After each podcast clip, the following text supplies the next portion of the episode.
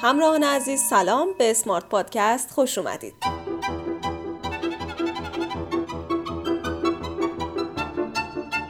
من عارفه هستم و در هر قسمت از اسمارت پادکست دقدقه‌های استارتاپ ها و سرمایه گذاران اکوسیستم استارتاپی ایران رو کنار هم می‌ذارم تا این دو دسته با اختلاف دیدگاه های هم بیشتر آشنا بشن.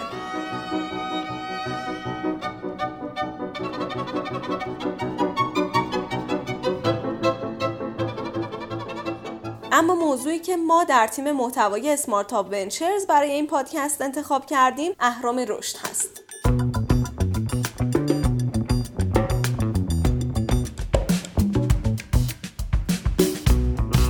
مهمانان این قسمت اسمارت پادکست چه کسانی هستند؟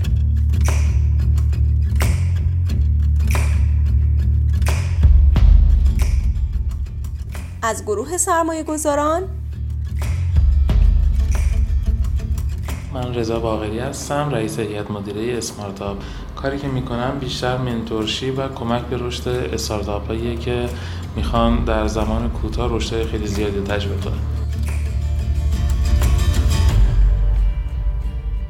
مجید کمالو مدیر سرمایه گذاری صندوق توسعه تکنولوژی ایران.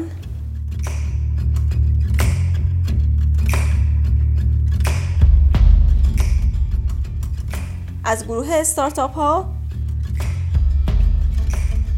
من میلاد قاسم زاده هستم معمار تجارت ابر آروان عضو گروه راهبر اجرایی. و محمد مهدی باریده founder استارتاپ پیپینگ. خب مثل همیشه بخش کارشناسی عرفان اقبالی مدیر توسعه کسب و کار اسمارت ونچرز رو بشنویم و بعد بریم سراغ نظر مهمانان در مورد موضوع اهرم رشد. زمانی راجع به مدیریت صحبت می‌کنیم یکی از مفاهیمی که در مدیریت نهفته است بحث کنترله. ابعاد کنترل می‌تونه خیلی وسیعتر باشه. می‌تونه کنترل موجودی نقد یک کسب و کار باشه کنترل مسئولیت و اختیار خیلی از نیروهای فعال در یک کسب و کار باشه یا مسئله کنترل رشد کسب و کار. دقیقا نکته همینجاست که ما چطور می‌تونیم رشد یک کسب و کار رو کنترل کنیم؟ یعنی چطوری؟ به اراده ما یک کسب و کار شاخص های کلیدیش رشد پیدا کنه یا به اراده ما در واقع اون شاخص ها زیاد بشن. دقیقا اینجا کارکرد اهرم رشد نهفته است. به عبارت دیگه ما چطوری می‌تونیم یک بیزینسی رو در واقع میشه گفت دیولوب کنیم و توسعه بدیم که اگر یک واحد ورودی میدیم بتونیم سه واحد خروجی برداشت کنیم. و این بتونه تکرار پذیر باشه. یعنی اگر بتونیم ده واحد هم ورودی بدیم سی واحد در واقع خروجی برداشت کنیم. بنابراین زمانی که از کنترل پذیری و تکرار پذیری در واقع کسب و کار صحبت می‌کنیم در عمل داریم راجع به اهرم رشد صحبت می‌کنیم. و یکی از نکاتی هم که در اسمارت ما راجع به اون بارها صحبت کردیم این هستش که خود mentoring اسمارت در واقع یکی از خروجی های mentoring اسمارت خلق اهرم رشده. یعنی ما با استفاده از منتورینگ در واقع کسب و کار رو به سمت در واقع رشد تکرارپذیر و کنترل پذیر می‌بریم و اون یعنی همون ساخت اهرم رشد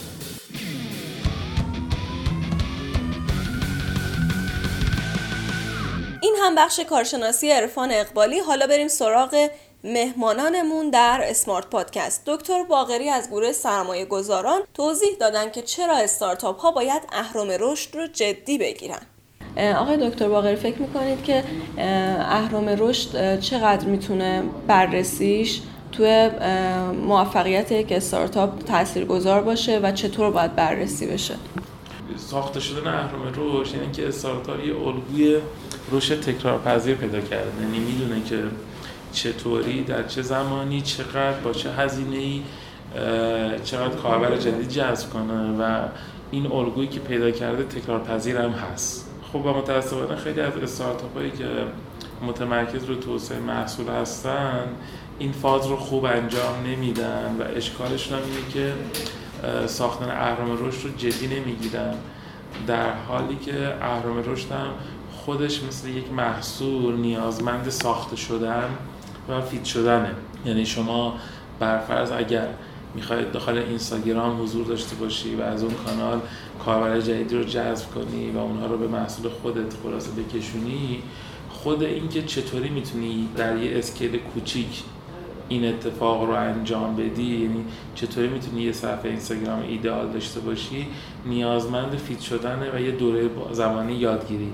که باید اون دوره زمانی یادگیری رو طی کنید تا محصول صفحه اینستاگرام شما آماده بشه و شما بتونید از اون برای رشد کردن استفاده کنید. خب خیلی اینا جدی نمی‌گیرن. خیلی از اینا فکر می‌کنن که بیشتر موضوع سمت محصوله.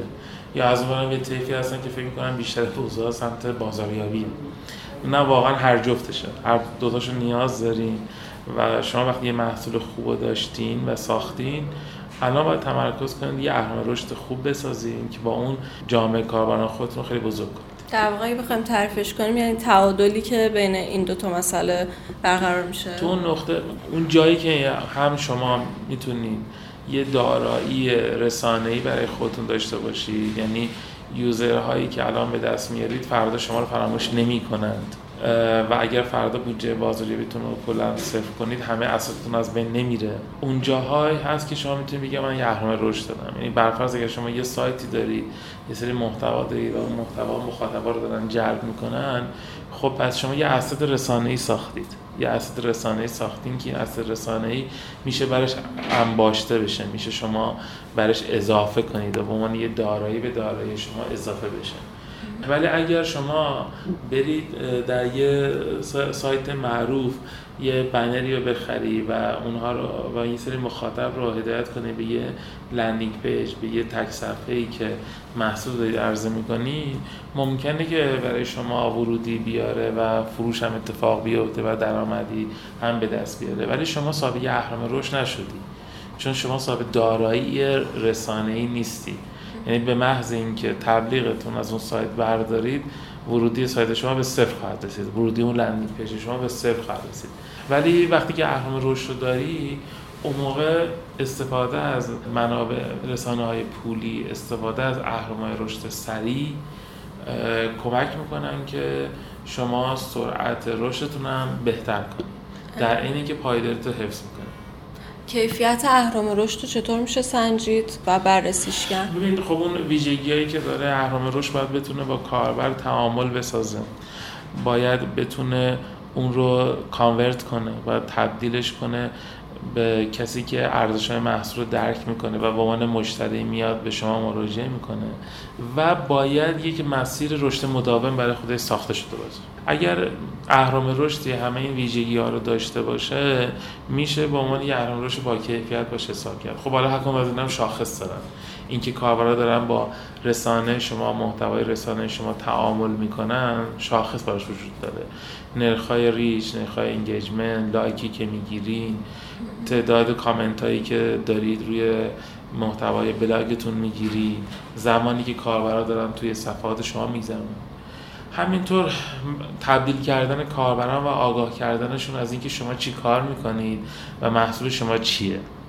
این هم براش می‌تونه شاخص های تعریف کرد. یعنی شما تعداد کاربرایی که از رسانه خودتون تبدیل می‌کنید به مشتری یعنی از یه مخاطب رسانه حالا درصدشون رو میکشونی به سمت صفحات فرودی که اونجا می‌خوای محصول بهشون عرضه کنی.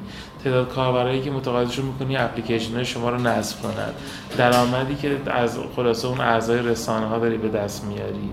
اینا همه شاخصهایی هستن که میشه برای ارزیابی که چقدر رسانه شما خوب کاربرا رو تبدیل می‌کنه استفاده کرد. و رشد.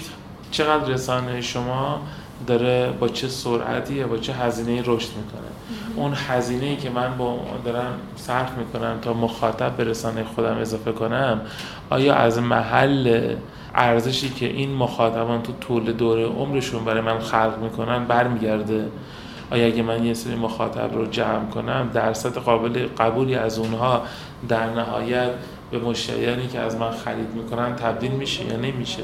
خب این این جواب این سوالات سطح هزینه که شما رای اهرام رشد پایدار می‌خوای بکنی رو مشخص می‌کنه و شما باید به یه عدد رشد منظم در مورد هر رسانه برسید. یعنی بگی که بله مثلا صفحه اینستاگرام من می‌تونه به صورت خلاصه روتین منظم با این خط قرمزای هزینه ای ماهی مثلا ده هزار کاربر جدید رو جذب کنه ده هزار follower جدید رو جذب کنه. و این follower ها میان و به مرور تبدیل به مشتری هم میشن. و شما صاحب یه دارایی رسانه‌ای میشی که هی بزرگتر و بزرگتر میشه و می‌تونی روی اون بناهای بزرگتری بسازی. میلاد قاسم زاده از گروه استارتاپ ها در مورد این گفته که زنجیره اهرم رشد در ابر آروان چطور شکل گرفته؟ غالبا هر ماه با ماه بعد مقایسه میشه و هر ماه سال گذشته با ماه سال امسال باش قابل مقایسه میشه و همیشه نرخ رشد سعودی قابل نفوذ هر بار که بررسی می‌کردیم که این نرخ صعود به کجا داره میانجامد دقیقا به همون چهار تا که به هم در کنار هم قرار گرفتن و زنجیر اینجا شده حالا وقتی نیروی انسان خلاق داشته باشی باعث نوآوری میشه و نوآوری یعنی پول. غالبا وقتی نیروی انسانی خلاق داشته باشی تو مشتریان زیادی و مشتری وقتی ازت راضی باشه باز یعنی پول. وقتی محصول خوب و کیفیت داری ارائه میدی مشتری هم راضیه. تو هم افرادی که داره تو مجموعه ازش کار می‌کنن یعنی باز پول. وقتی نیروی انسان خوب باشه محصول خوب باشه و مشتری راضی باشه پس کسی که سرمایه گذاره و پول تو مجموعه آورده خونم داره برگشت و پولش رو داره می‌بینه و باز هم راضی این زنجیره با هم در کنار هم همه وقتی با هم راضی باشن نشون میده که اوضاع خیلی خوبه. اما نکتهش اینه که هر بار باید اینا پشت سر هم بررسی بشه. ببینید که این اتفاق داره درست میفته این چرخه که داره اتفاق میفته محصول خوبه نیروی انسانی خوبه بازار خوبه سرمایه گذار حالش خوبه. این کلا زنجیری میشه که موتور محرکی که داره اتفاق میفته یه مجموعه داره به خودش می‌کشه. اما این که بگیم که آیا ما برنامه دراز مدت یا کوتاه مدت برای این برنامه وجود داشته؟ خودم وجود داشته. یه مجموعه که اولین روز ما تو سال 94 وارد بازار شدیم فکر کنم 20 مشتری تو سال 94 نداشتیم. امسال سال سوم داره انتهای سال سوم تموم شده رفتیم وارد سال چهارم شدیم. چیزی حول و حوش 13 هزار خورده وبسایت رو داریم پشتیبانی می‌کنیم. یه روزی چهار نفر بودیم الان 80 نفریم. یه روزی فقط یه دفتر تو ایران داشتیم الان دفتر تو هلند داریم. اون موقع فقط داخل سرویس می‌دادیم. الان داریم به مشتری کره روسی داریم سرویس میدیم. همه پارامترها داریم در نظر می‌گیریم. نسبت به اون چیزی برنامه‌ریزی رو time رشد بیشتری داشتیم. برمیگردیم به عقب می‌بینیم که یه نکته وجود داره. نیرو انسانی. اون خلاقیتی که نیرو انسانی گذاشته اون تلاش که نیرو انسانی انجام داده اون فداکاری که نیرو انسانی نسبت به مجموعه داده باعث این موارد شده. این گزینه اول که اون زنجیر اول گفتم نیرو انسانی بود اون باعث میشه که همه این زنجیر رو درست عمل کنن. چون وقتی نیرو انسانی اوکیه مشتری راضی چون محصول خوب تولید کرده. پشتیبانی خوب میده و سرمایه گذارم از این مضمون راست. در ادامه آقای کمالو از گروه سرمایه گذاران گفتن وقتی یک سرمایه گذار به اهرام رشد اشاره می‌کنه عموما چه چیزی در ذهنش میگذره؟ ببینید سرمایه گذاری در نگاهشون مالی هستش. تصورشون از اهرام رشد این هست که وقتی شما با یه پولی بتونی درآمد مشخصی رو حاصل کنی که اون درآمد از اون پولی که گذاشته شده بیشتره تصور می‌کنن که اهرام رشد ایجاد شده که البته این تصور تصور درستی هست ولی کامل نیستش. یعنی فرض کنید با یه پولی با عدد آ تومن می‌تونید عدد بی رو حاصل کنی. از نظر سرمایه گذار یعنی این اهرام رشد مالیش ایجاد شده. بله ممنونم. ارزیابیش عموما چطوری هستش؟ ما معمولا میایم داده های قبلی در واقع کسب و کار چک می‌کنیم. و نگاه می‌کنیم که اینها چقدر تا الان در واقع هزینه کردن و به چه درآمدهایی رسیدن. تو بازه های زمانی مختلف این عدد چک میشه و بعد از اینکه متوجه شدیم که این مدل داره کار می‌کنه به این نتیجه می‌رسیم که اهرام رشدشون رو تونستن بسازن. یه موقع هم هست که می‌بینیم نه. بعضی وقتا ما چک می‌کنیم و داده های هیستوری در واقع مالی فاینانشیال چک می‌کنیم و می‌بینیم که نتونستن. دلیلش چی بوده؟ هزینه کرد و در واقع درآمد یا هزینه کرد و رشد تناسب نداشته. این استارتاپ هایی هستن که خیلی هزینه کردن ولی رشدشون متناسب با اون هزینه کردشون نبوده. اونجا اون اهرام رشد کار نکرده و متوجه میشیم که نتونسته تو این مدت خلق کنه. برعکس جایی که بوده که رشدش متناسب با هزینه کردش بوده و حتی بیشتر اونجا اهرم رشد به دست اومده و و روی اون business model روی اون تیم کار کرده. آقای باریده founder پیپینگ و از گروه استارتاپ ها به رابطه اهرم رشد و smart money اشاره کردند. آقای باریده به نظرتون سرمایه گذارها چه تصوری از اهرم رشد دارن؟ ببینید ما توی مدلی که با سرمایه گذار برخورد می‌کنه سرمایه گذار چندین حالت مختلف داره. یه حالت عمومی که داره اینه که یک شاخصی رو معمولا توی ابتدای قراردادی که با کسب و کارها میبندن مشخص می‌کنن و تمرکزشون فقط روی همون تک شاخص تمرکز می‌کنن روی همون تک شاخص. و اتفاقی که میفته اینه که از کسب و کار فقط همون مورد رو می‌خوان. یعنی من دیدم حالا ما اصطلاحا میگیم سرمایه گذاری که حالت اسمارت باشه این فضا رو نباید داشته باشه. ولی من دیدم توی کسب و کارهایی که یک KPI مشخص میشه همون رو در نظر می‌گیرن و تمامی علمان های دور اطراف رو تحت تاثیر قرار میدن که فقط همون KPI گل بشه و بتونن به اون KPI برسن. یه حالت دیگه ای که داریم و من احساس می‌کنم یه مقدار کمتر داخل ایران دیده میشه اینه که بنابر نیازی که کسب و کار داره بتونه این اهداف رو عوض کنه و بر اساس اون اهرام رشد خودش رو تعیین کنه. من فکر می‌کنم این مدل دوم خیلی کمتر داخل ایران دیده میشه و خب دید سرمایه گذارها شاید خیلی نسبت به این قضیه نمیگم صحیح نیست ولی دید درستی نداره. حالا بیاید ببینیم آقای قاسم زاده از گروه استارتاپ ها چه برداشتی از نگاه سرمایه گذاران به اهرام رشد داشتن. غالبا سرمایه گذار به طور شفاف بگم چه سرمایه گذاری سنتی چه سرمایه گذاری مدرن اول آخر دوست داره پولی که گذاشته و سرمایه گذاشته رشد کنه و ارزش کنه. به خصوص تو پروژه های استارتاپی به خصوص تو پروژه مثل ما که بالای ریسک وجود داره ریسک بالای وجود داره ریسک رو به جون می‌خره تا تارگت بالاتری و سود بالاتری داشته باشه. نرخ رشد و اینکه ببین چه اتفاقی برای سرمایه گذاری میشه غالبا اینه که اون مجموعه نسبت به سال گذشته چقدر رشد کرده؟ از نظر میزان user یعنی کاربری که گرفته از نظر حجم درآمدی از نظر نوع محصول و پروژه و product مختلفی تولید کرده. و از همه مهمتر برند خیلی تاثیر می‌ذاره تو حالا.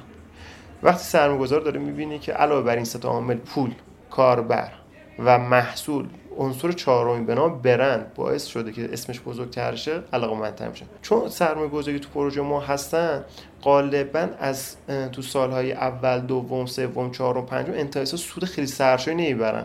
اما شرکت بر اون برندی که ایجاد شده قیمت پیدا کرده اون مجموعه. و اونجا ارزش برند و ارزش سازمان میارزه تا سود آخر سال و بقیه آقای کمالو در ادامه در مورد این به ما توضیح دادن که چه موقع استارتاپ می‌تونه بگه که اهرام رشد خودش رو پیدا کرده. ببینید وقتی که رشد پایدار شده باشه و تکرار پذیر باشه ما میگیم که استارتاپ اهرام رشدش رو پیدا کرده. یعنی بعضی وقتا یه جهش های ناگهانی اتفاق میفته ناشی از در واقع اتفاقات بازار بوده. بازار یه جایی یه اون حوزه‌ای که اینا کار می‌کنن بازارش خوب بوده. یا نه بعضی بازارها تو فروردین ما افت دارن تو اسفند ما در واقع خیلی خوبن یا بالعکس وقتی که پایدار باشه رشد و قابل تکثیر باشه برای ادوار مختلف ما میگیم که رشدش در واقع اهرام رشد خلق شده. این که رشد همیشه وجود داشته با یه شیب خوبی داره همیشه میره جلو و اگر که ما این رشد رو این مدل رو بکنیم رو هر محصول دیگه هم توی اون business بذاریم این رشد ایجاد میشه و تکرار پذیر باشه یعنی اهرم رشد ایجاد شد آقای باریده از پیپینگ هم در مورد تجربه خلق اهرم رشد در استارتاپ خودشون گفتن. ببینید المان های خیلی زیادی این وسط دخیله. حالا ما تجربه کار bootstrap داشتیم در ابتدای کار و خب برای اینکه بتونیم اون اهرم رشدمون رو پیدا کنیم شروع به تست کردن بازار کردیم و خب وارد بازار شدیم. از هر segment یه بخشی رو انتخاب کردیم و شروع کردیم برای اون بخش کار marketing انجام دادن. اتفاقی که این وسط افتاده اینه که خیلی وابسته به شرایط کسب و کاره که آیا سرمایه در گردشی داره یا نداره مدل توسعه کسب و کارش به چه صورت هست؟ به طور مثال میگم ما مدل lean رو جلو بردیم. خب خیلی تجربه کاربرانمون اثرگذار بود. و خب به یه نقطه رسیدیم که سه چهار سگمنت رو وقتی تست کردیم دیدیم اگر ما بتونیم یک یا دو تا لیدر بازار رو تحت تاثیر اصطلاحا سرویس های خودمون قرار بدیم خیلی راحت تر می‌تونیم این رو اهرام رشدی بکنیم برای اینکه بتونیم بقیه رو تحت تاثیر و به عنوان جمعبندی بیاید پیشنهاد دکتر باقری به عنوان یک سرمایه گذار در مورد سبد اهرام رشد رو بشنویم. خب ما استارتاپ همیشه از یک یا دو تا اهرام رشد اولیه شروع می‌کنه و اون یک یا دو اهرام رشد خیلی بستگی به مخاطبش داره بستگی به محیط رقابتش داره بستگی به محصولش داره و بس با اون شرایط اون یک یا دو اهرام رشد اولیه شروع می‌کنه برایش مخاطب آوردن و مشتری بردن. ولی از یه جایی به بعد باید سبد رشدش رو متنوع کنه و به یه سبد اهرامای رشد برسه. این سبد اهرامای رشدن حالا همونطوری که گفتم دو دستن یه سری اهرام رشد پایدار یه سری اهرام رشد سریع. که اهرام رشد سریع بدون اهرام رشد پایدار معنا ندارن ولی اهرام رشد پایدار می‌تونن برای یه استارتاپ رشد بسازن اما ممکنه نرخ این رشد خیلی کند باشه. ترکیب این دوتا کمک می‌کنه که شما سرعت و پایداری رو در کنار همدیگه داشته باشید یعنی با یه مثال بزنم. مثلا جذب کاربران به کمک SEO یه اهرم رشد پایداره. چون شما صاحب یه دارایی رسانه‌ای میشی یه محتوایی که به خاطر اون محتوا به طور مستمر گوگل برای شما کاربران میاره. ولی در عین حال به هر حال رتبه گرفتن قرار گرفتن توی یه سری جایگاه ها زمان می‌بره.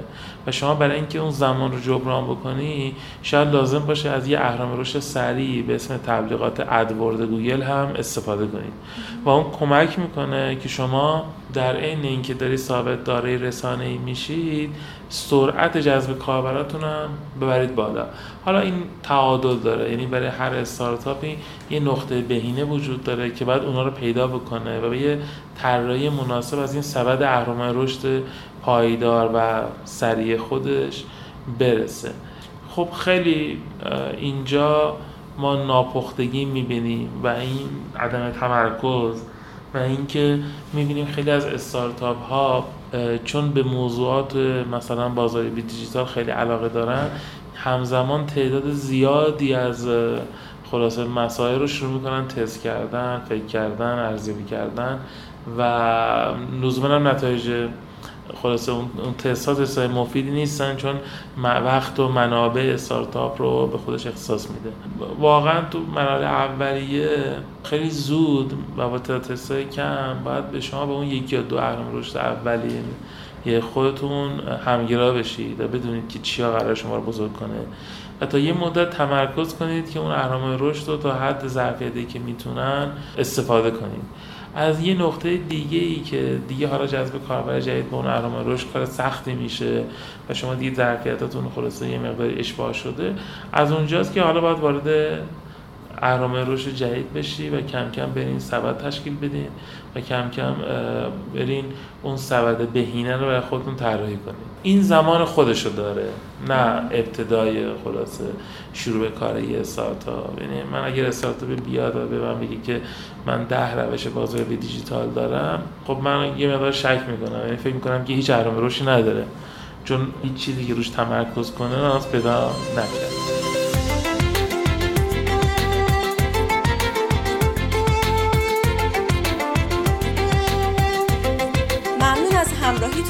لحظه مثل همیشه تاکید می‌کنم که هدف ما در اسمارت پادکست این نیست که به نتیجه خاصی برسیم. ما صرفا نظر استارتاپ ها و سرمایه گذاران رو کنار هم می‌ذاریم و سعی می‌کنیم که این دو گروه با دقدقه های هم در اکوسیستم استارتاپی ایران بیشتر آشنا بشن. اما اگر شما پیشنهاد یا انتقادی در مورد اسمارت پادکست داشتید می‌تونید از طریق شبکه های اجتماعی اسمارت آپ ونچرز و مخصوصا از طریق آیدی ادمین کانال اسمارت آپ ونچرز با ما در ارتباط باشید. تا پادکست بعدی خدا نگهدار.